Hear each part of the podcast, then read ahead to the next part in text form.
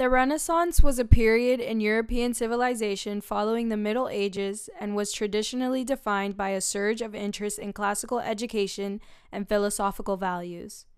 The Renaissance also saw the discovery and exploration of new continents, the growth of commerce, and the development of influential innovations. The Renaissance brought an era of resurgence of classical learning and wisdom after a lengthy period of cultural decline and stagnation. In modern day civilization, we have seen a deviation from traditional morals, and it is time we normalize these classical virtues once again.